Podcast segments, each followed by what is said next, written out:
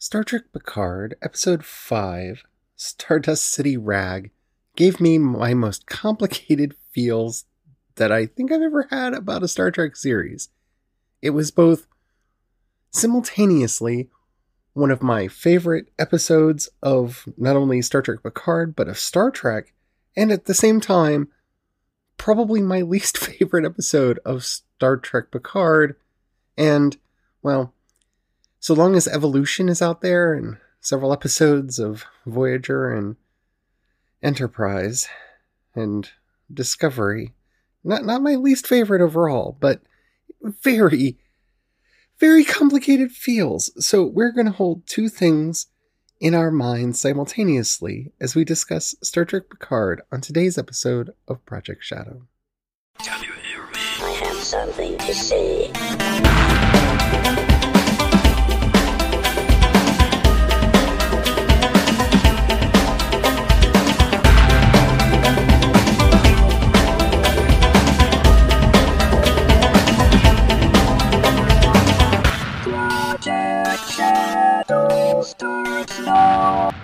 Hello, everyone. How are you doing today? My name's Charlie. You might know me better as sci fi fantasy writer C.E. Dorsett. And yeah, I have not had this level of complicated feelings about anything in a very long time.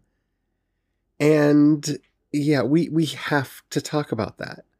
But before we do, if you haven't already, please do take a moment to rate this podcast in whatever app you're listening to me on. It does help out a lot. It tells the algorithms to share the podcast with more people. The more people that listen, the bigger the community. And the bigger the community, the better the chance we have of actually communicating with each other in real life. Alrighty, so let's get into it. Um, I, I really don't know what to say about this episode of Star Trek Picard because, like I said in the intro, I absolutely loved it and I really disliked it.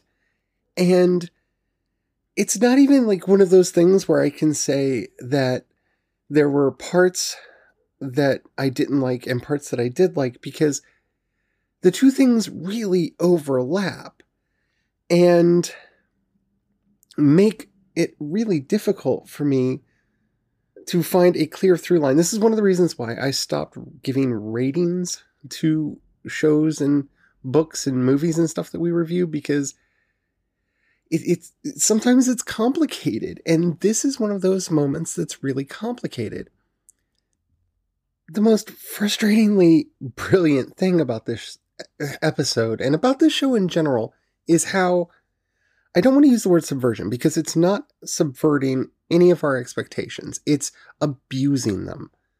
And it's doing that for both cheap, cheap, cheap emotional investment and to quickly establish motivation. And the fact that it's able to pull off both of those simultaneously is infuriatingly pleasing in a strange and upsetting way. And that really does come down to where I am, especially on this episode, and why I, I have to rank it as one of my favorite Star Trek episodes, even though it makes me really, really angry. And I wish more fandom could do this. Because what I want from my media more than anything is not a passive experience. I don't want to just sit there and be patted on the head and have it just be pure fan service. I want it to challenge me and I want it to make me feel something. And this episode definitely made me feel stuff. I just think it was cheap and underhanded in the way they did a lot of it. But I don't think I can talk about anything else without going into spoilers. So, definitely, if you haven't watched this episode, watch it. It's good, it's infuriating, it's angering, and it's it's really well done. so, all right, let's just let's go. If you haven't watched episode 5, Star City Rag of Star Trek Picard and you don't want to know anything that happens, check out now and go watch it. Come back and we'll talk about it. Spoilers are incoming in five, four, three, two, one. We all knew they were going to kill Icheb, right? I mean, that's kind of the, the cheapest thing ever. Because as soon as we saw that trailer and we saw Seven crying over someone, we knew that that was one of two people. That was either Chakotay or it was Icheb. And it was going to provide a lot of her character motivation for the series. I mean, it was the most obvious thing that you could do to set Seven on a particular course of action. And it infuriated me right out of the gate for two reasons. One, the level of gore and body horror that they used in this scene, literally watching Icheb get ripped apart. I, I think that was uncalled for. Well, I don't think everything needs to be family friendly, and trust me, I'm the last person who does the think of the children thing. Star Trek has always been family friendly. And this episode, as well as several episodes of Star Trek Picard, have really not been. This, this is definitely adult Trek. And I, I feel like that misses the mark. I, I didn't want an R rated Star Trek. That's not something that I was looking for. That's not something that I wanted. And I think that goes too far. If you want Star Trek to live on, it has to be able to bring in new fans. And yes, a lot of new media is gory and violent and dark and grim dark and all of that crap. But I, I think you could have accomplished the same emotional feels without showing Icheb's eye literally being ripped out of his skull. That was unnecessary. That was gratuitous. And that was just their way of saying, hey, look, see, we're not like the Star Trek that's come before. We're edgy and we're different. And I'm sick of that. I really am. And for everybody who's going to bring up the beginning of First Contact, where Picard is getting his Borg enhancements, no. that, that's a completely different thing. That's a movie, number one. Number two, I felt like it was much more clearly labeled. I believe that movie was PG 13. I, it just, it was out of nowhere and it was it was upsetting. It was frustrating, and it didn't need to happen that way. It could have happened in a way that wasn't as grotesque. So, yeah, I, I think you could have told the same story without doing that. Number two, why'd you have to kill Icheb? Like, I get it. I get it. I get it. You wanted to quickly and easily set up that Seven is a different person now, and that she's just kind of out for revenge because this is a Seven revenge episode. Yeah. So you bring back a nostalgia character because you know we're all going to have connections to him because of the characters that were in Star Trek Voyager, Icheb is a well loved character and a character that had a very close relationship to Seven of Nine. And then you make her kill him in the opening minutes of the episode to pull on our heartstrings. That's why I named this episode The Death of Nostalgia, because that's literally what they're doing here. Oh, look, it's Icheb. You love Icheb. Now we're going to do terrible things to Icheb. We're going to torture him in all the most disgusting and grotesque ways that we can. We're going to drill into his skull and then make the woman who's essentially his mother murder him because he begs her to kill him. Because reasons de- death in Star Trek has always been a problem for me, especially for something like this, because you know, with thermal regenerators and whatnot, couldn't they couldn't they like fix him? Like I know they're going for a more gritty Star Trek, but I've seen the Doctor on Voyager cure people who went through a lot worse. So yeah, I, I uh, that that it was frustrating always around and it was a cheap gut punch. And that's what a lot of this episode felt like. It was a lot of cheap gut, gut punches, skipping ahead to Raffi and her son. Like, yeah, I saw that coming. Who didn't see that coming? Like, we know that she lost everything and became kind of drug addicted and whatnot. And we knew that that scene was coming. It was clearly telegraphed, and I didn't know who she was going to meet. And then when it became clear, like, oh, she's going to meet her kid. Yeah. It, was gut wrenching. It was beautiful. And see that that's the thing is they're the cheap shots, but they're effective. They work in the time limitations that a show like this has. We get to learn so much about Raffi and what she gave up for Jean Luc and why she doesn't like JL, why she is so embittered because she lost her family.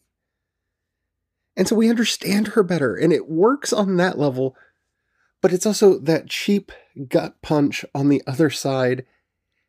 And it shouldn't work together like this. And I blame Jonathan Frakes. I blame Jonathan Frakes. He is a good director. He's a very good Star Trek director. And he made it work. And not to mention Michelle Hurd. I mean, she sells the scene so well, just like Jeri Ryan sells Seven so well. It it works, but they're cheap, cheap gut punches. And Star Trek should be better than that. You don't need to telegraph all of this emotional baggage. Give us something to hold on to. It's really frustrating when Star Trek has that feeling of being cheap and tawdry. And this episode had that, and it had way too much of it. But at the same time, it was a very powerful story and it moved everything forward. And oh, it's it's just so frustratingly entertaining. And that's the problem. It's kind of like what happened with Agnes Jurati. The moment we discovered that, oh, she was in love with Bruce Maddox, it was obvious that she was going to kill him because that's the show we're getting.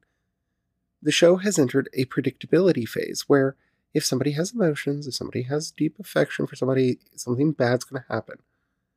And that's the problem with Grimdark. That's the problem with doing this type of story is that it's eminently predictable. And so, of course, they find Maddox, they save Maddox, she kills Maddox, because she doesn't want to, but they showed her what's gonna happen and she has to. And if if you only knew what she knew, and of course she's not gonna tell us what she knows because that would spoil the plot and God help us if we actually know what's going on.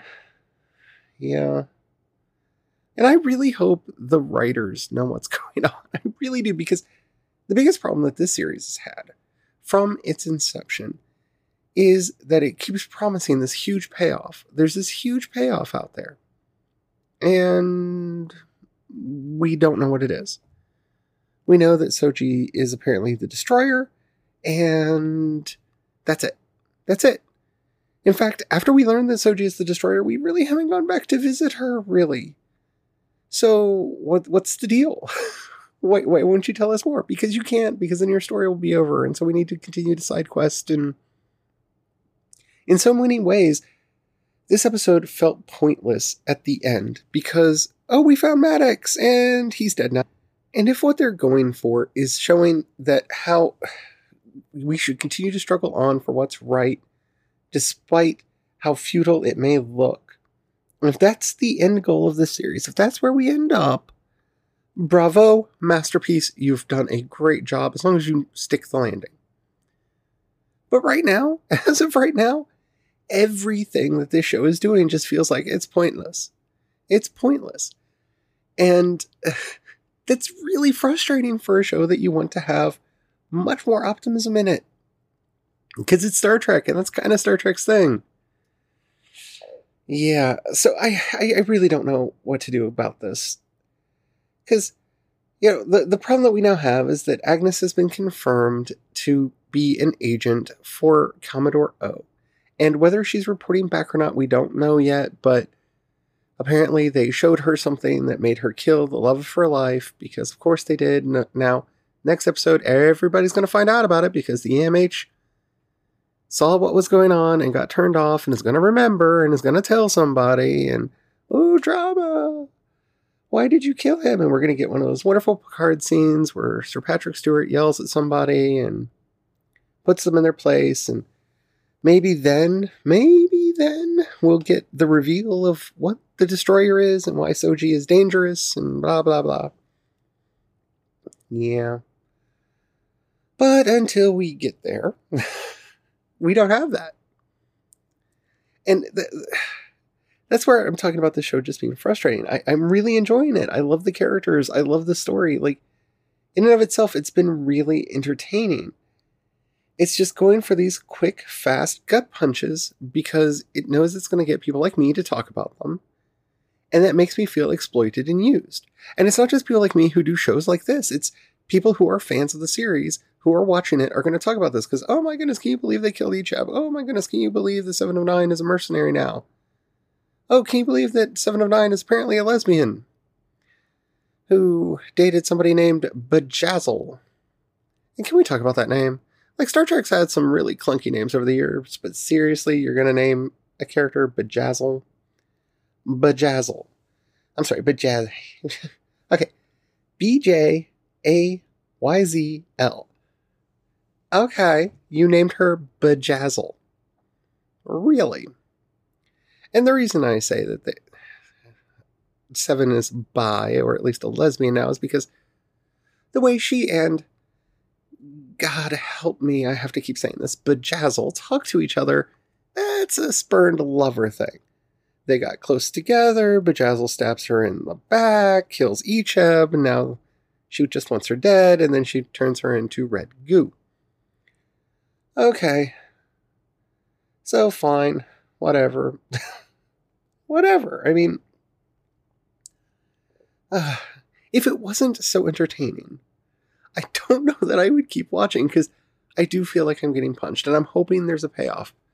It feels like there's going to be a payoff because the writing has been good, the acting has been good, the directing has been good, the visuals have been good. So I keep telling myself that all of this low handed just underhanded crap that they're putting me through. Well, they're dragging up nostalgic characters because they know I have a pre existing connection with them and manipulating those feelings, which I'm done with. I'm done with. Yeah, it was nice to see the Quark's franchising now and all the Mr. Mott has is franchising now and yeah, Easter eggs are wonderful. Yay. Easter eggs are fine, but this stupid gut punching crap where you're pulling up characters and exploiting them for easy shorthand. One, it's not going to work. Anybody who didn't watch Voyager is not going to care about that opening scene with Icheb, and yeah, it may have some emotional resonance, but because you didn't establish any emotional resonance between her and that character, they're not going to get it. So you're relying on this pre existing condition that somebody sat through all of Voyager. Because Icheb doesn't show up till towards the end. So there's a lot of Voyager you have to get through before you get to Icheb. Yeah, it, it, they need to be careful. They need to be really careful about this. But on the other hand, it was so entertaining to see Elnor the child not under because he's on the path of absolute candor, not understanding how to pretend and to see Sir Patrick Stewart do his best French Werner Herzog villain was wonderful, and I loved it. And that scene with Raffi and her son, I, I know I went off on it, but it was beautiful and it was well done, and it really did set the stakes for her and better have an amazing payoff. Because that's the thing is, they're adding stakes they're adding stakes. They're adding stakes. And this is why a lot of sci fi projects feel like they let us down in the end. Because you can't keep raising the stakes like this unless you have one hell of a payoff coming in the future that's worth everything that we've seen people pay. And I, I can only hope that they have that. I can only hope that they have that because, and it needs to happen soon. Like it has to happen in this season because if it's something that I have to wait three, four, five seasons, no, that, that's not a valid payoff. I need something now. And it doesn't have to be the resolution of the story. You can just explain to me why Soji is so important, why everybody is so freaked out about her, why the Romulans are as kooky as they are about AIs. Give me that now. Make it good. And please, dear God, don't make it time travel. Though, if you're going to keep pulling nostalgia properties, have it have something to do with V'ger. Don't have it have anything to do with the Borg, but have it to do with V'ger. Give me more of that. I'll take it. I'm fine. You can't make me love you and hate you simultaneously at the same time. This is an abusive relationship. Well, it's not quite abusive yet, but it's getting there. Oh, Star Trek. Oh, Star Trek. How are you making me love and hate you simultaneously? This is this has been a big part of our relationship since you allowed J.J. Abrams to put his dirty, grubby little hands into this franchise that he didn't understand and do terrible things to it. And you're continuing it through Discovery and you're continuing it in Picard. I'm not saying everything needs to be like the old series, because even The Next Generation was a marked improvement on the original series. Deep Space Nine was an improvement on The Next Generation. This could be a great evolution for the show, but you're setting up so much that's going to have to pay off. And I really feel like you're building up a debt that you're not going to be able to pay. So hopefully I'm wrong. I would love to know what you think about it. I would love to know what you think about it. Because I, I, know I've complained a lot and don't think I don't like this show. I do. It's just, it, it's frustrating. This episode was frustrating and brilliant at the same time. And it's possible to have two feelings, two thoughts in your head at the same time. Embrace the paradox. If you would please, down in the show notes, you'll find a link to the voice message system. I would love to know what you think about this episode, the series, what's going on with Star Trek in general, anything, any topics, questions, anything you'd like to hear on the show. We'd love to hear from you. Keep it short, keep it clean so I can use it on the show. Thank you. If you'd rather hit me up on social media, I am CE Dorsett on both Twitter and Instagram, and you can find links to everything that I do over at projectshadow.com. Okay. If you've got, this is always the hardest part of the episode for me. If you've got a dollar you can pass my way, down in the show notes, you'll find a link to both listener support and my Patreon. Thank you to everybody who does that. It means the world to me. It helps me pay my bills. It helps me to buy new software. It helps me buy equipment. It just, it is my lifeline. Thank you so much. If you don't have any money right now or you don't feel like giving, don't worry about it. But if you have any friends that you think would like anything that I do, please share it with them. That helps out more than you could possibly know. Alrighty, I think that's it. I think that's it. This has been one crazy episode. Until next time, don't forget to have the fun. Bye.